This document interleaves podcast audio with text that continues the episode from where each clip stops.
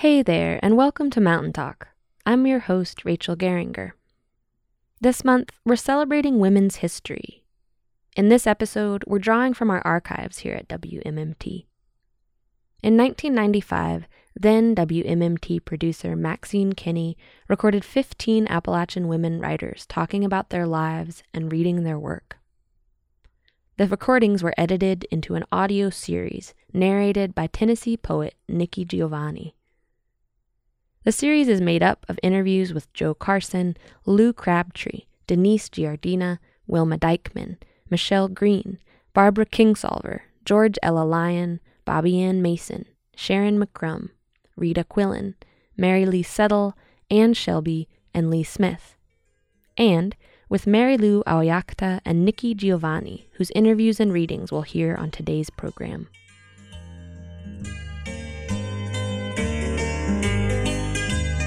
I see myself and my work as a bridge by blood and experience to try to create understanding between entities that are different.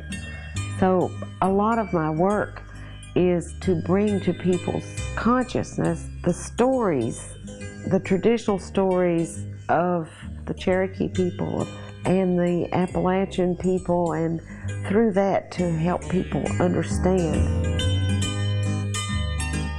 I'm Nikki Giovanni, your host for Tell It on the Mountain, a series of programs featuring women writers who call the Southern Appalachian Mountains home.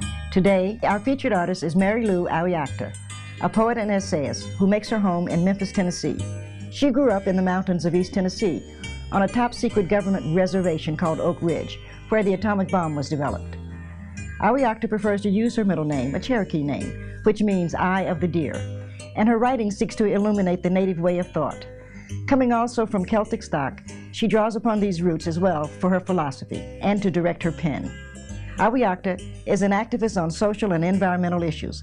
She was deeply affected in the 1970s by Tennessee's controversial Tellico Dam project, in which politicians and the media debated whether the snail darter should continue to exist, but ignored the pleas of the Cherokee to not flood their sacred burial grounds. With the knowledge born of a Cherokee culture that regards creation as a covenant and women as sacred keepers of that covenant, Awiakta writes poetry with a power that is decidedly spiritual. In it, she reminds us all of our responsibilities as stewards of this earth and as caretakers for the future. In her book, Selu, Seeking the Corn Mother's Wisdom, we find a timeless and wise voice who speaks the language of all things eternal. I know there are people who are racist, and I know there are people who, whose minds are closed, but there are thousands and thousands of people who, if they had the choice of knowing, would know if they had the book, if they had the course at college, if they had uh, a storyteller to come, if they had a way of knowing that they would wish to know. An Indian walks in me. She steps so firmly in my mind that when I stand against the pine, I know we share the inner light of the star that shines on me. She taught me this, my Cherokee, when I was a spindly child, and rustling in dry forest leaves, I heard her say, These speak. She said the same of sighing wind, of hawk descending on the hair, and mother's care to draw the cover snug around me, of blackberries warming in the sun, and copperhead coiled on the stone. These speak. I listened. Long before I learned the universal turn of atoms, I heard the spirit song that binds us all as one, and no more will I follow any rule that splits my soul. My Cherokee left me no sign except in hair and cheek, and this firm step of mind that seeks the whole in strength and peace.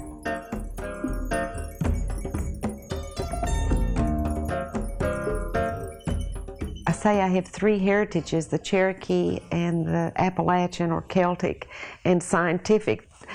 And my family's lived in southern Appalachia for seven generations at least. That's how many are recorded, and then there are some before that. But the first Cherokee Celtic marriage occurred in Poor Valley, Virginia in 1750, and then there are other intermarriage, you know, down through the family. Daddy got a job in the big new development, secret development, 18 miles away from Knoxville named Oak Ridge, which now everyone knows that it was um, where atomic energy was developed. And in the days when they were building um, the bomb, the atomic bomb, but at that time, all people knew was that there was this tremendous something being built out there that was fenced and had barbed wire and was top secret. And people didn't speak about their work until later and when the security ban was lifted. So none of the children in school, you didn't have any of this people going around saying, oh, my father does this and my father does that. Because if they said anything like that, their father would be fired. you know, so it was a very different environment. And turned out my father was an accountant and my mother, I knew what she did, and mother taught school. She was a substitute teacher at Elm Grove School. And there was all kinds of speculation about what it might be, but when the bomb was dropped is when people found out. Except, of course, for top echelon of scientists who knew. In that time, the word atomic was not even known to most of the population. The word atom was not in the vocabulary of average people. So it was a whole new um, power that was unleashed, and it was, yes, it was frightening. My mother was always very, very encouraging of me, and she told me I made my first poem when I was about three, and we were walking along the sidewalk. A monarch butterfly died in the air and grazed my shoulder as it fell to the ground, and I picked it up and said, Oh, little butterfly, I wish you weren't dead so you could fly with other butterflies instead. And then I picked the butterfly up and put it out of harm's way. I always wanted to be a poet from the time I opened my eyes. And looking back from over my life now, I think that Oh Little Butterfly was the keynote of my work and my thought because most of my work centers on caring about pain and damage and trying to move people and thought toward a safer place out of harm's way. There's a poem, Dying Back, that's very interesting, juxtaposed with A Little Butterfly. And the Cherokee call the trees standing people. So this is about the standing people in Appalachia. Dying back. On the mountain, the standing people are dying back. Hemlock, spruce, and pine turn brown in the head. The hardwood shrivels in new leaf. Unnatural death from acid greed that takes the form of rain and fog and cloud. In the valley, the walking people are blank eyed. Elders mouth vacant thought. Youth grows spindly, wan, from sap too drugged to rise. Pushers drain it off. Sap is gold to them. The walking people are dying back, as all species do that kill their own seed. See, it's like a little butterfly. How I wish you weren't dead.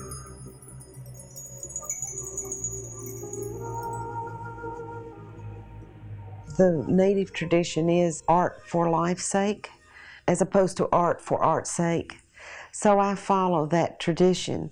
And the artist, according to that tradition, is supposed to create harmony and healing in the environment and for the people. In other words, to use the art form, in my case, poetry or essays, to that end. And so that's the way my whole life in writing has gone. Because when I was little, my mother asked me, uh, when I told her I wanted to be a poet, she'd say, That's good. What will you do for the people? So I had to think and think because poetry is very, doesn't do much for the GNP, you know, not in high demand. But that's the way my whole um, professional life has developed with doing poems. For example, the a Department of Conservation came to me and wanted to use dying back in an article on acid rain, and they wanted to use it to focus people's hearts toward the subject and then follow it up with statistics and that's not something I learned to do in college. That's traditional to Appalachia and to the Cherokee Appalachian people. You know, I, I did go to college and study history and got all the tools. I went to the University of Tennessee, got excellent tools to work with, but it's heritage that told me what to do with them. So I think what my work has done, what scientists tell me it has done, is make a bridge so they can see correlations between their field and, say, the Cherokee way of thought. For example, um, the Cherokee traditional way is that Creator made everything connected in a web of life, that it, all things are connected skies and people and trees and so forth, and that we're supposed to live in harmony with them.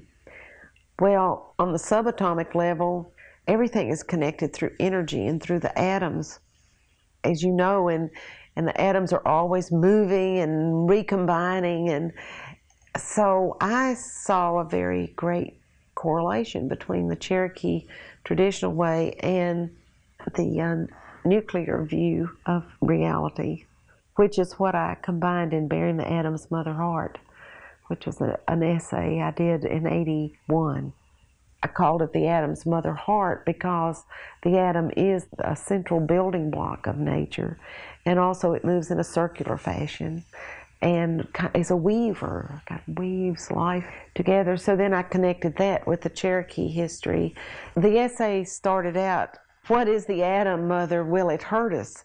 And it began with my childhood in Oak Ridge in the secret environment and about how once we knew what was going on there, the bomb and atomic energy, my mother said it was, we would have to understand it, you know, and be respectful and learn its ways or we wouldn't survive it. I think in considering the, the uses of nuclear energy, we need to consider the web of uses.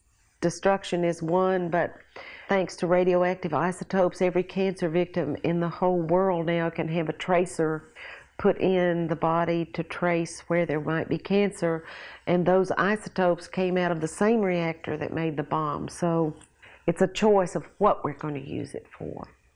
I am very much pro reverence, pro respect for the atom as a power.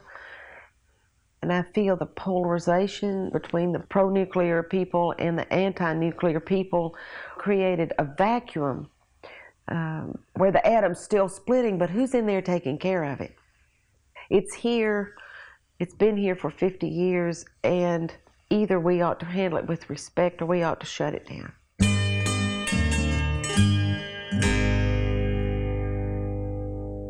My last book, Selu Seeking the Corn Mother's Wisdom, is about a traditional Cherokee story of how the first woman came to the earth as she was born from the corn. And she taught the people the law of respect. If you take, you have to give back with respect. Well, when I was seven years old, you can imagine I heard that and thought of it one way. And then by the time I was 30, I was thinking of the broader implications. And then now, with when I have grandchildren of my own, the broader ones for the world of the importance of respect, of taking and giving back with respect.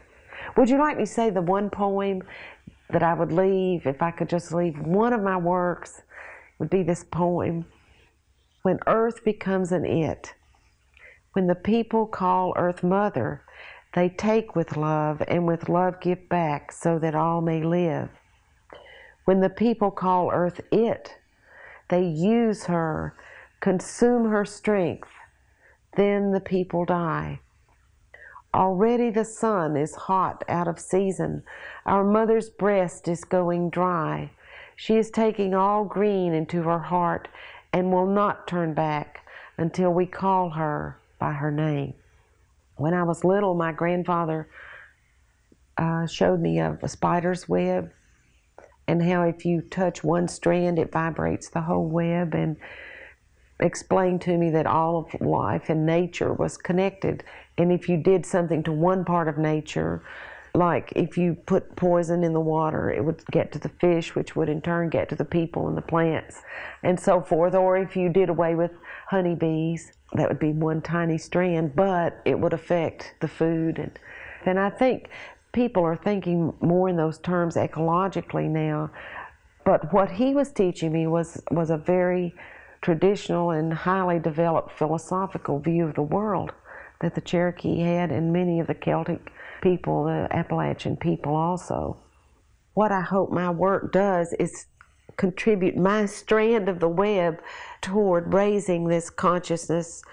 The Cherokee philosophy is you work through the bad, but you always face east. You face toward the future and the sunrise and take what is good and go on with it. So that's what I hope to do with my work is uh, is go toward the toward the people that want to make a bridge of understanding among all people.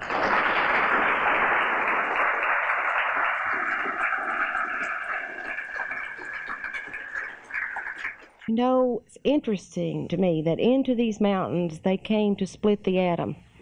It's a very secret place. Mountains hold many secrets, but in 1942 they would hold one of the greatest secrets that would not be revealed until 1945. And over 50% of the people employed at Oak Ridge were native people. That is, native to the region of East Tennessee or to the mountain region. And so I grew up where the future was beginning, not because I chose it, but you know, wherever the Creator puts you down, you do the best you can with what you've got and put it together and make something positive. That is a strong Appalachian Cherokee tradition that is taught from generation to generation in these mountains, isn't it? I mean, they, we don't especially care for puny people. You're supposed to uh, if something goes wrong, it's okay to cry, but then quit it, clean it up, and get on with it. Uh, have any of you heard that philosophy growing up? I imagine so. So that's something we share.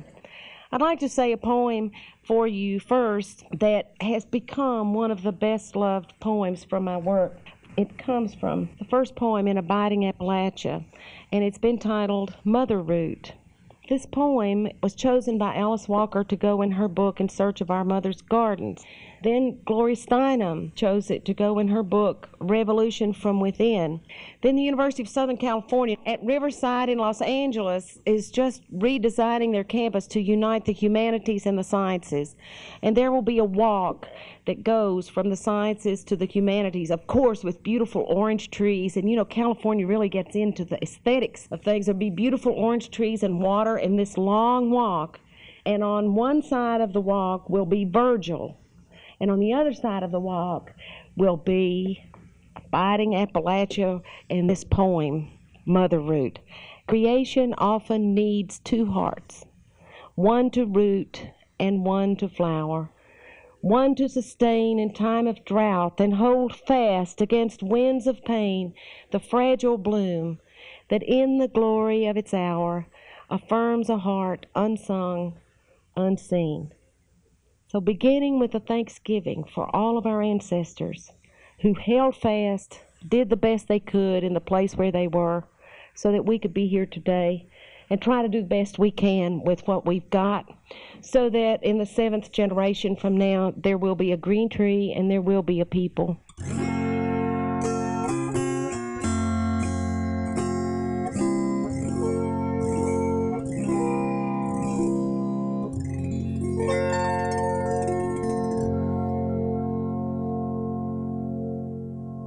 Sometimes people are afraid of unity and diversity, but our whole country was founded on the principle of the Constitution.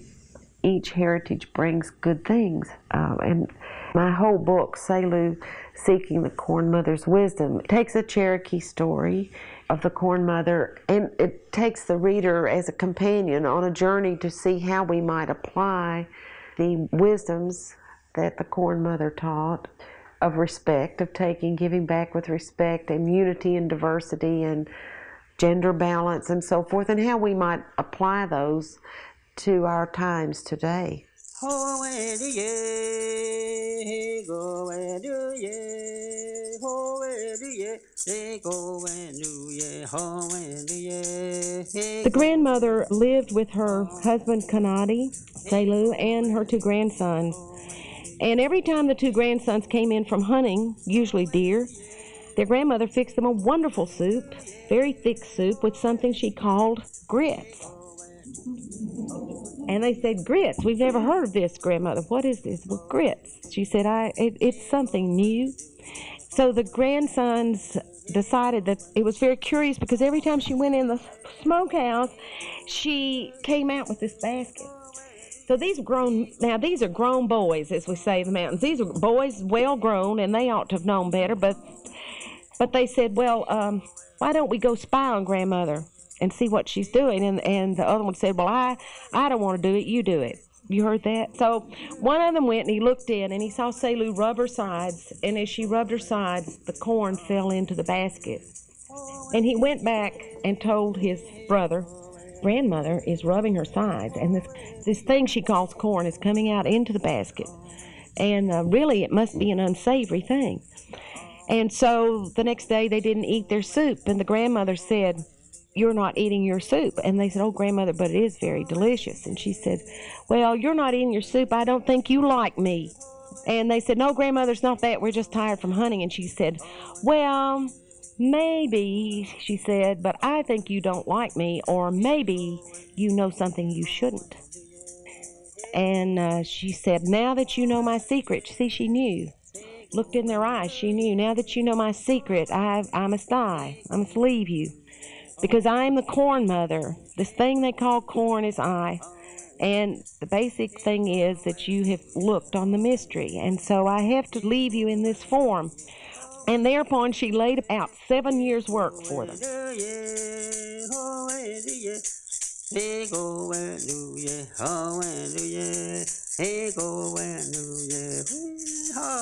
Well, I think we live by stories. People tell stories to uh, help you live, to entertain you, to teach you history. And, well, Southerners as a whole are that way. Anytime you get people together, they tell stories about things.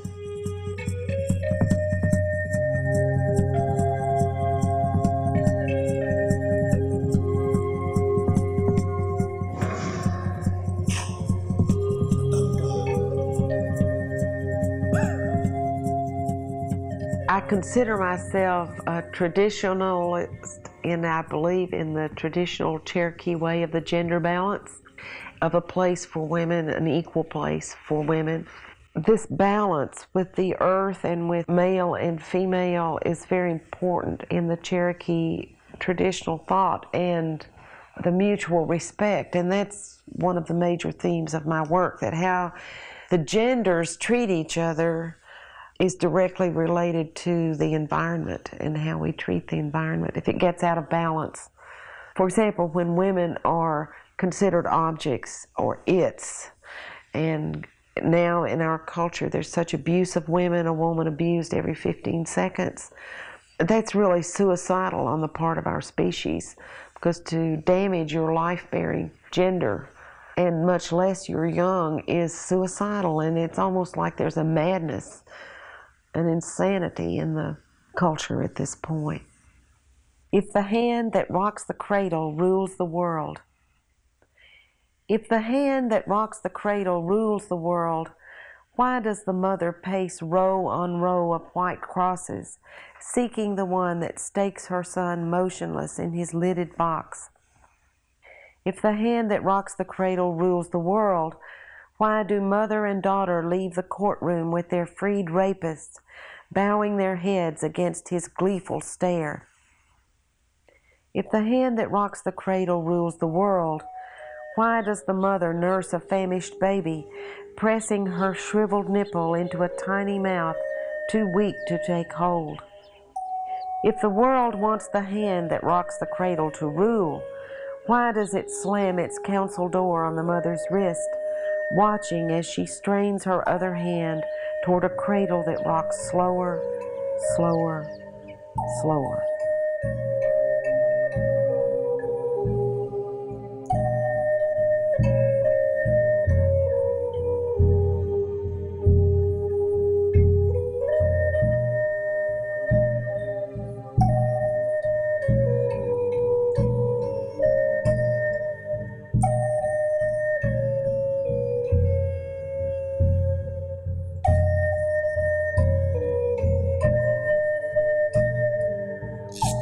Well, I think that age makes a very great difference as far as experience and what to do with what your gift is. I think the destruction of the environment has accelerated since 1958 when I graduated from college. It has greatly accelerated, and the violence in our society has accelerated. And so by now, where I'm writing with Selu, Seeking the Corn Mother's Wisdom, is a, a summation of where I am now in my thought and my work. And I'm also, I was also, as I was writing the book, my first two grandchildren were born. And there's, uh, I think you have such a feeling that you want these grandchildren and everyone's children and grandchildren to have a green tree, to have a place where they can go to school and their heritage will be honored and they can develop and grow like the seeds they are. And by the time you're what the native people say the mother of the nation age, which is what I am now, um, you have a very pragmatic understanding of power and how it works and how little time there is and and what can be done about it. So I think there has been a, an urgency to my work to try to use it for as much good as I can with the time I have left so that this next generation coming on will be assured of their birthright. I, I feel that, that that's my bottom heart right there.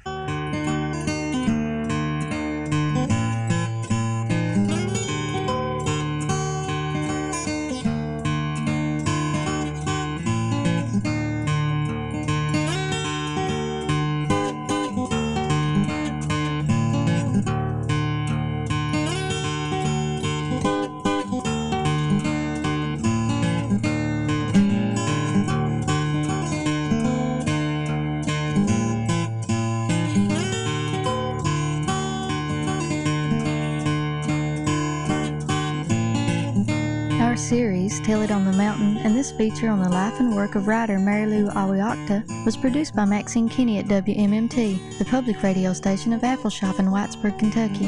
Awiakta read from Abiding Appalachia, Where Mountain and Atom Meet, Iris Press, and Selu, Seeking the Corn Mother's Wisdom, Fulcrum Publishing. Special thanks for the production help of Gary Slimp, Kate Larkin, and Stephanie Whitstone. You're listening to Mountain Talk on WMMT 88.7 FM broadcasting from the Appalshop in Whitesburg, Kentucky. On today's episode, we're celebrating Women's History Month by digging into our archives here at WMMT.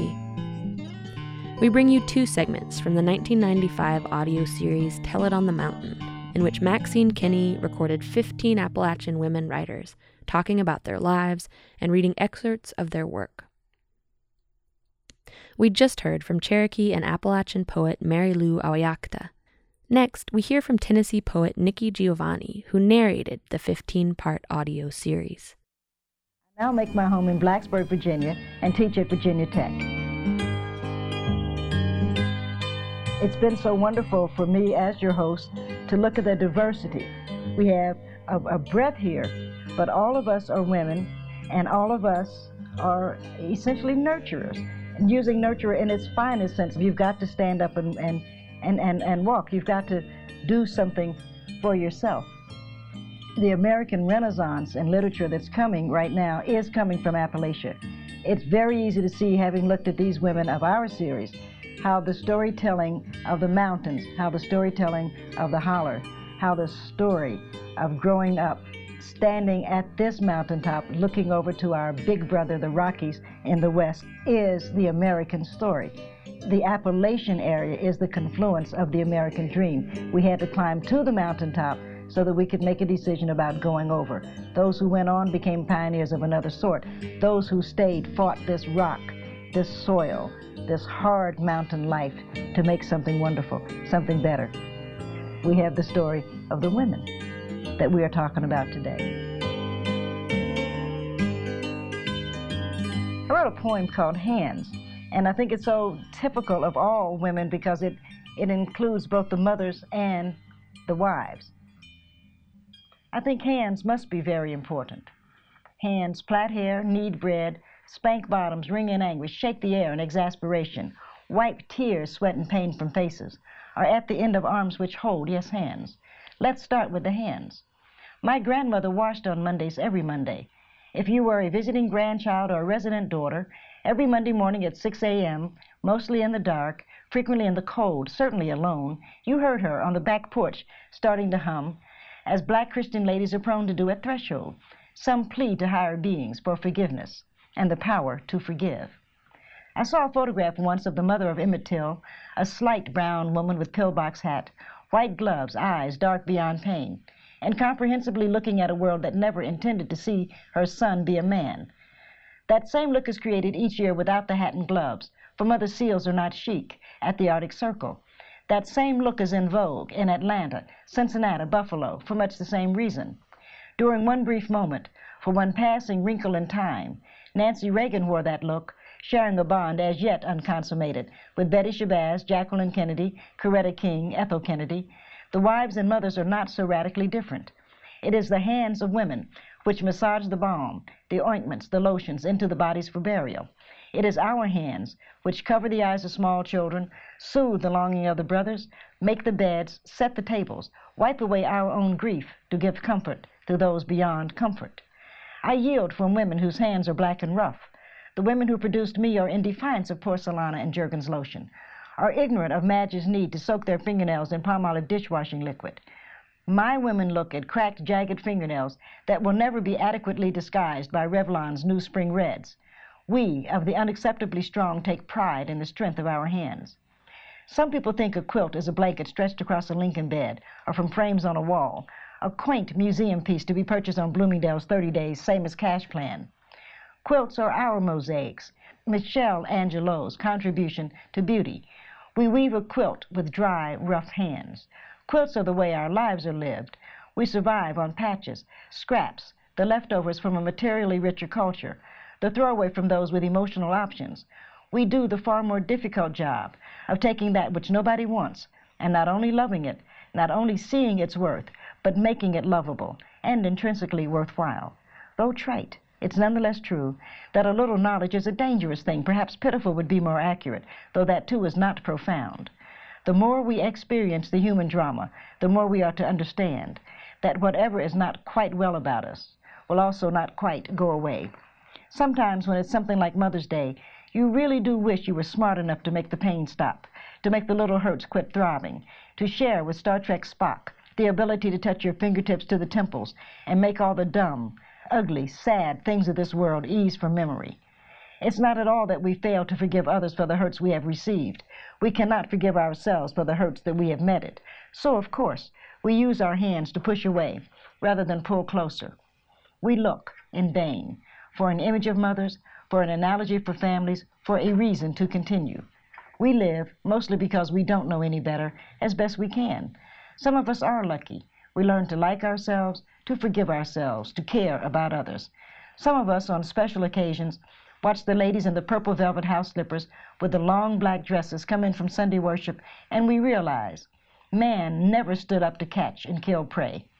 Man never reared up on his hind legs to free his front parts to hold weapons. Woman stood to free her hands, to hold her young, to embrace her sons and lovers. Woman stood to applaud and cheer a delicate mate who needs her approval. Woman stood to wipe the tears and sweat, to touch the eyes and lips. That woman stood to free the arms which hold the hands which hold.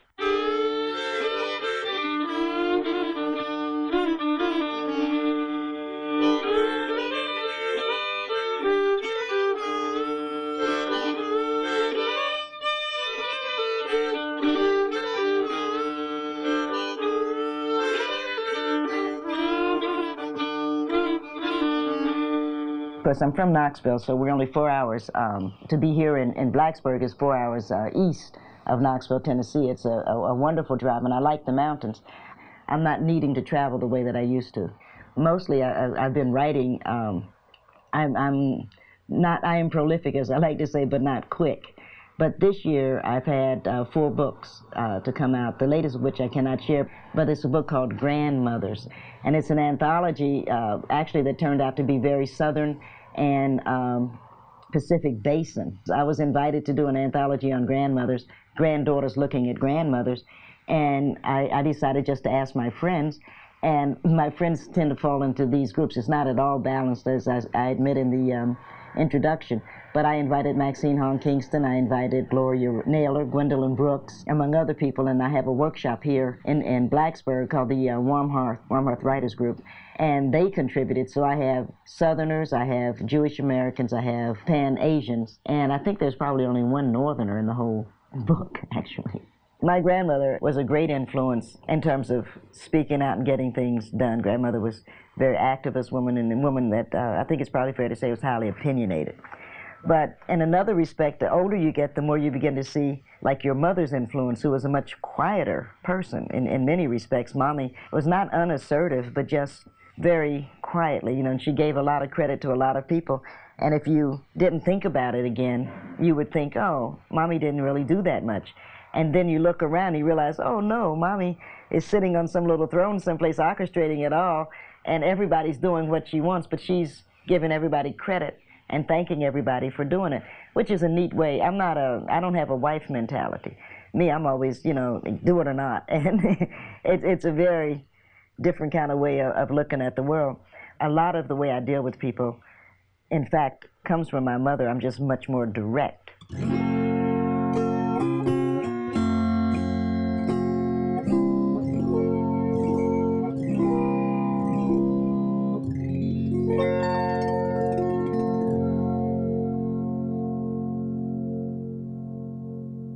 Guess the subtitle for, for Knoxville, Tennessee could be a love poem for my um, for my grandmother because we used to go and uh, we used to go to the mountains. We used to, you know, the one thing that I realized recently I left out of this poem was pick blackberries because we used to pick blackberries and I would come back sometimes. I don't know if you've ever picked blackberries, but they're purple, and I would come back literally head to toe. I mean, she would not want me in the car because my grandmother did not drive, and there would always be someone taking us, and I'd have to be wrapped in a blanket, you know, because you're just absolutely covered. This is Knoxville, Tennessee. I always like summer best. You can eat fresh corn from Daddy's garden, and okra and greens and cabbage, and lots of barbecue and buttermilk and homemade ice cream at the church picnic, and listen to gospel music outside at the church homecoming, and go to the mountains with your grandmother, and go barefooted and be warm all the time not only when you go to bed and sleep. I think they're storytellers, and in all American families, if people talked at all, they told stories. And if you're astute at all, they, um, even if they didn't talk, you heard the story. So, uh, again, I think that's probably pretty much Southern. My grandfather told a good story. My um, my father told a good story. I, I think that all of that comes to play. My grandparents are from Albany, Georgia, and grandmother had these wonderful flowers in her yard, and someone asked to, um, a white lady stopped by and wanted to buy them, and grandmother, in no uncertain terms, pointed out that she wasn't selling flowers. She didn't grow them to sell them, and, they weren't for sale, which I understand is not the sort of thing one did in the 1920s in um, Albany, Georgia. And so it became a dispute between the Watsons, of course, and the other family. Actually, I forget the name. I, if mommy, if you had come two weeks earlier, my mother would be here and could fill in some of the family names of, of the white people for you. But the dispute was ultimately going to be resolved by um, my, my grandfather's brother getting beaten with a buggy whip. So, of course, the Watsons are manning our property. And, of course, any white person that shown up that night, we would, probably would have killed them. But in order to, they're also very peaceful, and my grandfather's a very peaceful guy. And they thought, they had a family caucus and thought, well, we can resolve this by your moving. And they probably were right because it's the kind of thing that festers. And so one evening, shortly after that, um, grandmother and grandfather were, were sent to um, Knoxville because he had been offered a job teaching anyway. And so it kind of just worked out to, to sort of speed up the change. And we bought a home in Knoxville, but not, not the one that ultimately I knew.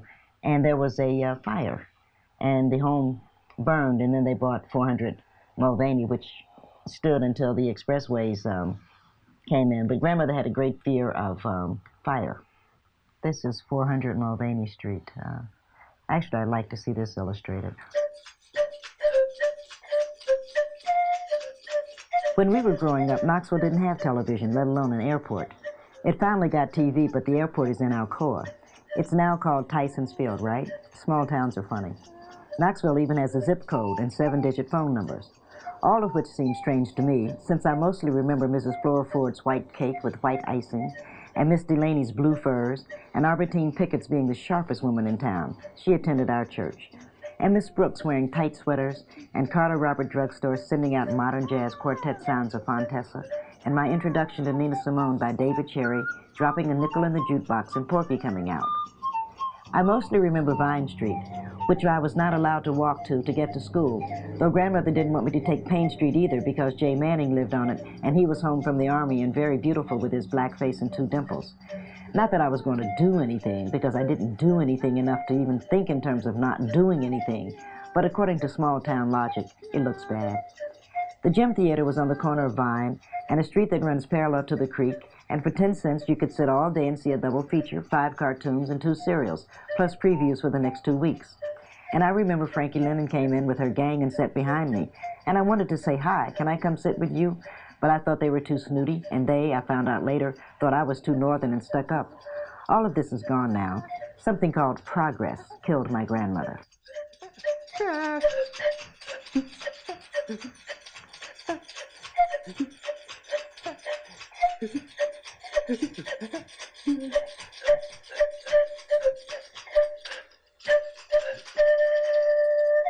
My, my father is from Cincinnati, and he went to Knoxville College, which ultimately is my mother, which became my mother's home. And they got married. He worked for TVA, but TVA was about uh, the best that a black man was going to do at that time. So when he graduated from college, he wanted to go back to Cincinnati, where he could be what he was, which is a professional man. But mommy was expecting me, which is why I, I moved to Cincinnati. I was, to, I was born in Knoxville, but in August they moved to Cincinnati because they were just waiting on on my birth, as it were. I'm basically, and I will re- refer to myself on this level as I'm basically a city girl. I went to New York. I think I was um, 22, 23 years old. I don't, I don't actually remember right now. I guess it's 67, whatever that amounts to. And I, I went up to attend Columbia School of the Arts, and that was a very good move for me because I had been in social work school. And I, I really do recommend any of those kind of liberal arts for any young writer. Uh, social work school was wonderful because it really teaches you that dealing with people is a um, it is a, an art. It's something that you have to learn. It's not something that, that comes up. My generation, as you know, um, we're an activist generation, so we did a lot with community um, community-based things. So I think if you look at, at the New York experience, one of the things I wanted to do, of course, was write. And in writing, one of the skills that I wanted to take to the New York experience was small town skills, because big cities are simply uh, uh, big cities are simply neighborhoods that are connected in a common place. And you can approach it, and, and I did, in fact, on, on a neighborhood way. You could go out, you can ask people to come to a poetry reading. You can ask people to attend a um, book signing. You can find a way to get to groups of people by approaching them as individuals, and that's very Southern. You have to, you know, approach people as human beings. That's just very Southern.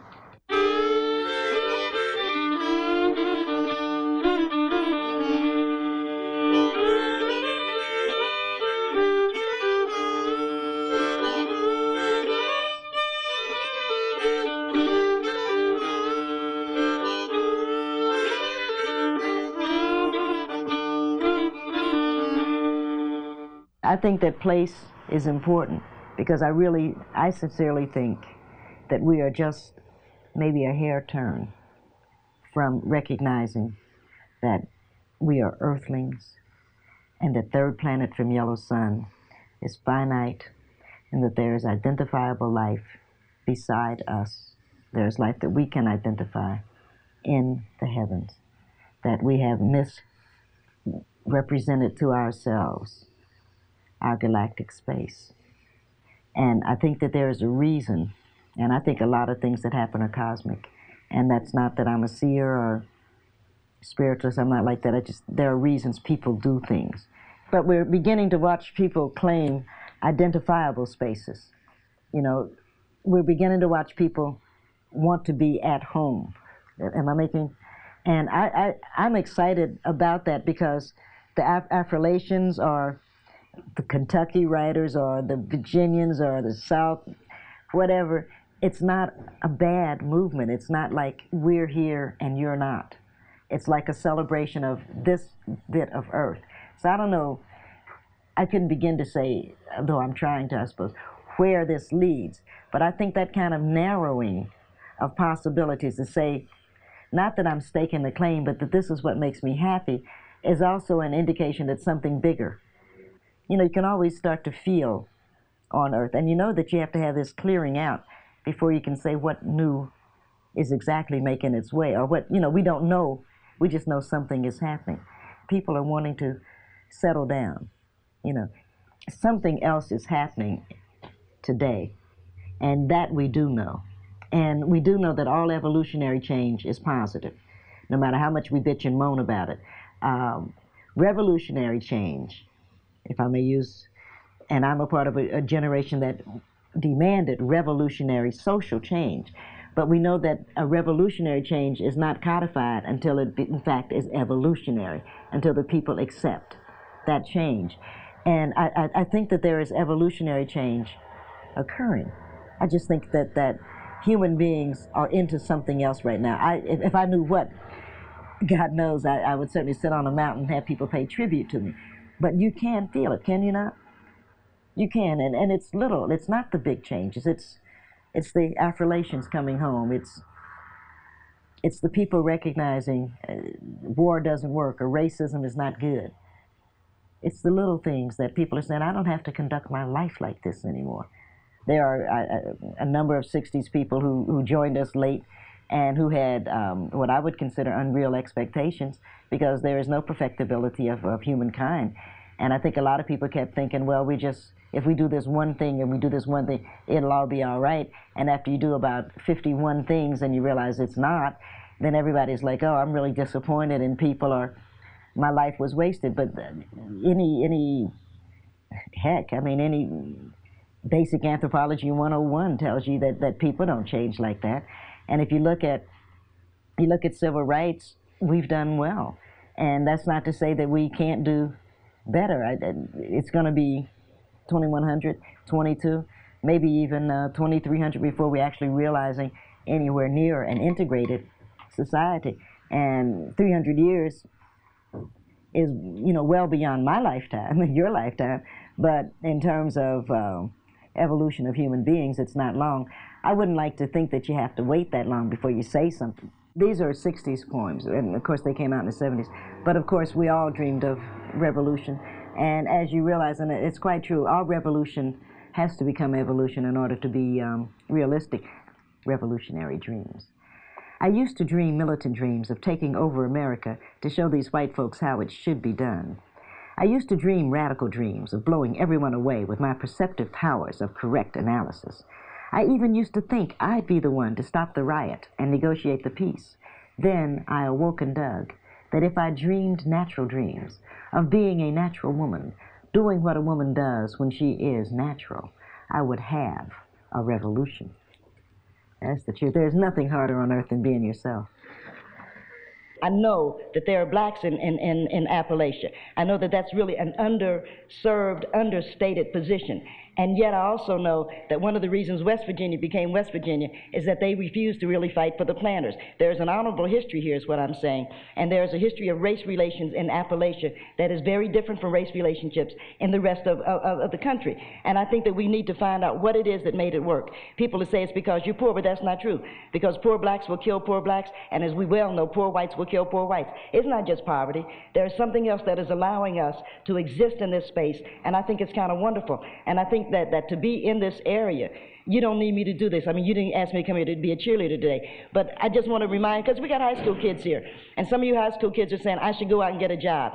Well, if you're used to not having anything, you should be a writer. you see? You should.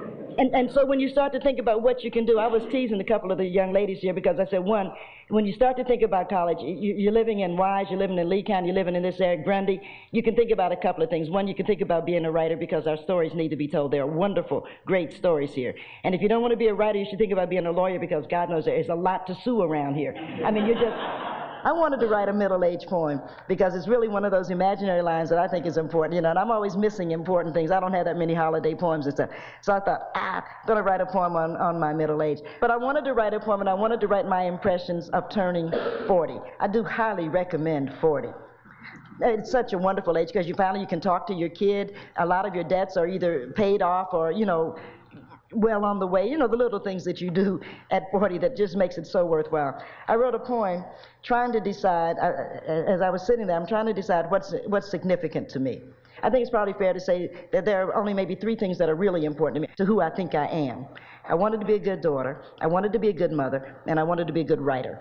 To be a good writer never changes. You're always in the process of being a good writer. So I realized that of, of what my, my first 40 years meant to me, my second 40 years would only carry one thing over exactly the same way. In my second 40, I wanted to be a good writer also. And that's something that I continue to struggle with, and I think it's, it's an interesting struggle. I wrote a poem called I Am She. I am she, making rainbows in coffee cups, watching fish jump after midnight in my dreams. On the stove, left front burner is the stew already chewed, certain to burn as I dream of waves, of nothingness. Floating to shore, riding a low moon on a slow cloud, I am she who writes the poems. I'm a poet. I welcome you to my profession. We need writers. There will never be too many writers. There will never be too many readers. This is a risky profession because people snicker at you. People don't understand you. And I, I like to think the better you are, the less you're, you're likely to receive anything from it. But the benefit you receive from sharing yourself is that you get yourself back. And that's important. That's all that it's going to be because one day it will all be over. And whatever our aura, I'm into cosmic tonight right now, but whatever our aura or our essence are, that's what's going to remain. And I'm simply suggesting this afternoon that Earth has an aura also, and that one day Earth itself is finite, one day it will be gone. And I would like to think that whatever it was that we used to be, when whatever it is that comes, what we would call an alien, goes by the quadrants of the third planet from the yellow sun, there is a feeling. And somebody says, What was that? And say it was called Earth. Well, who was there? A people called humans. Well, what did they do? They tried to love. And I hope that nobody laughs. I hope that somebody says it felt that way because all we leave is the promise and the ideal. There is nothing else that will remain.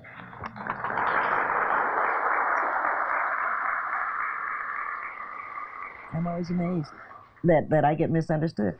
I believe in people. I really do. I'm happy to believe in all of us, but I'm specifically concerned about those of us who are, for lack of a better word, being shat upon. It is clear that if we do something for the people who need it, the other people are all going to benefit from it, actually disproportionate to the people who need it. I think that we have to be broad thinkers, and I obviously would think that because I am a, I'm not saying I'm right or wrong, but I am a broad thinker, and I think that we need to keep looking at what, what is really a human being. But the poets that I've loved, and, and, and, my poetry, you just don't want to give up. I, I, I don't like people who give up on human beings because I think we're pretty wonderful. And I don't think we have a right to be mad at Homo sapien because he's not wonderful like God, you know. But I think our job is to keep looking to say, is this matching with what we know about people? And, and we're, we're really charged with knowing something about what it is to be a human being. I try to deal in my poetry with emotional truths. And I don't think anything does that as well as poetry. I like essays because I like to talk and because I am from a talk, you know, I, I grew up, I'm a baby in the family, and you, you learn to tell an interesting story and nobody talk to you. But um, I really think it's, it's emotional truths that you're trying to get people to see.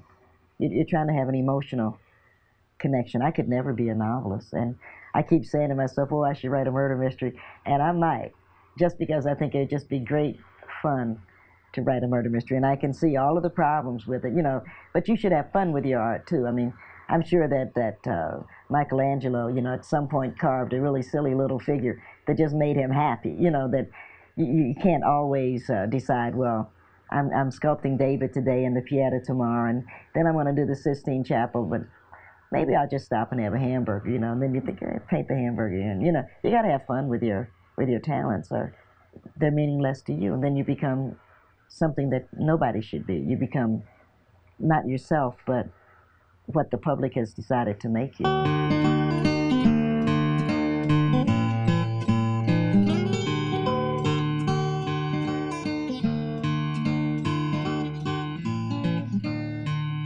Our series, Tell It on the Mountain, and this feature on the life and work of writer Nikki Giovanni was produced by Maxine Kenny at WMMT, the public radio station of Appalshop in Whitesburg, Kentucky.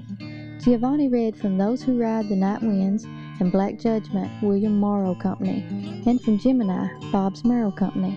Special thanks for the production help of Gary Slimp, Kate Larkin, and Stephanie Whetstone. Funding for this series was provided by the Corporation for Public Broadcasting, the National Endowment for the Arts, the Kentucky Arts Council, the National Endowment for the Humanities, the Virginia Foundation for the Humanities and Public Policy, and the State Humanities Councils of Kentucky, West Virginia, and Tennessee.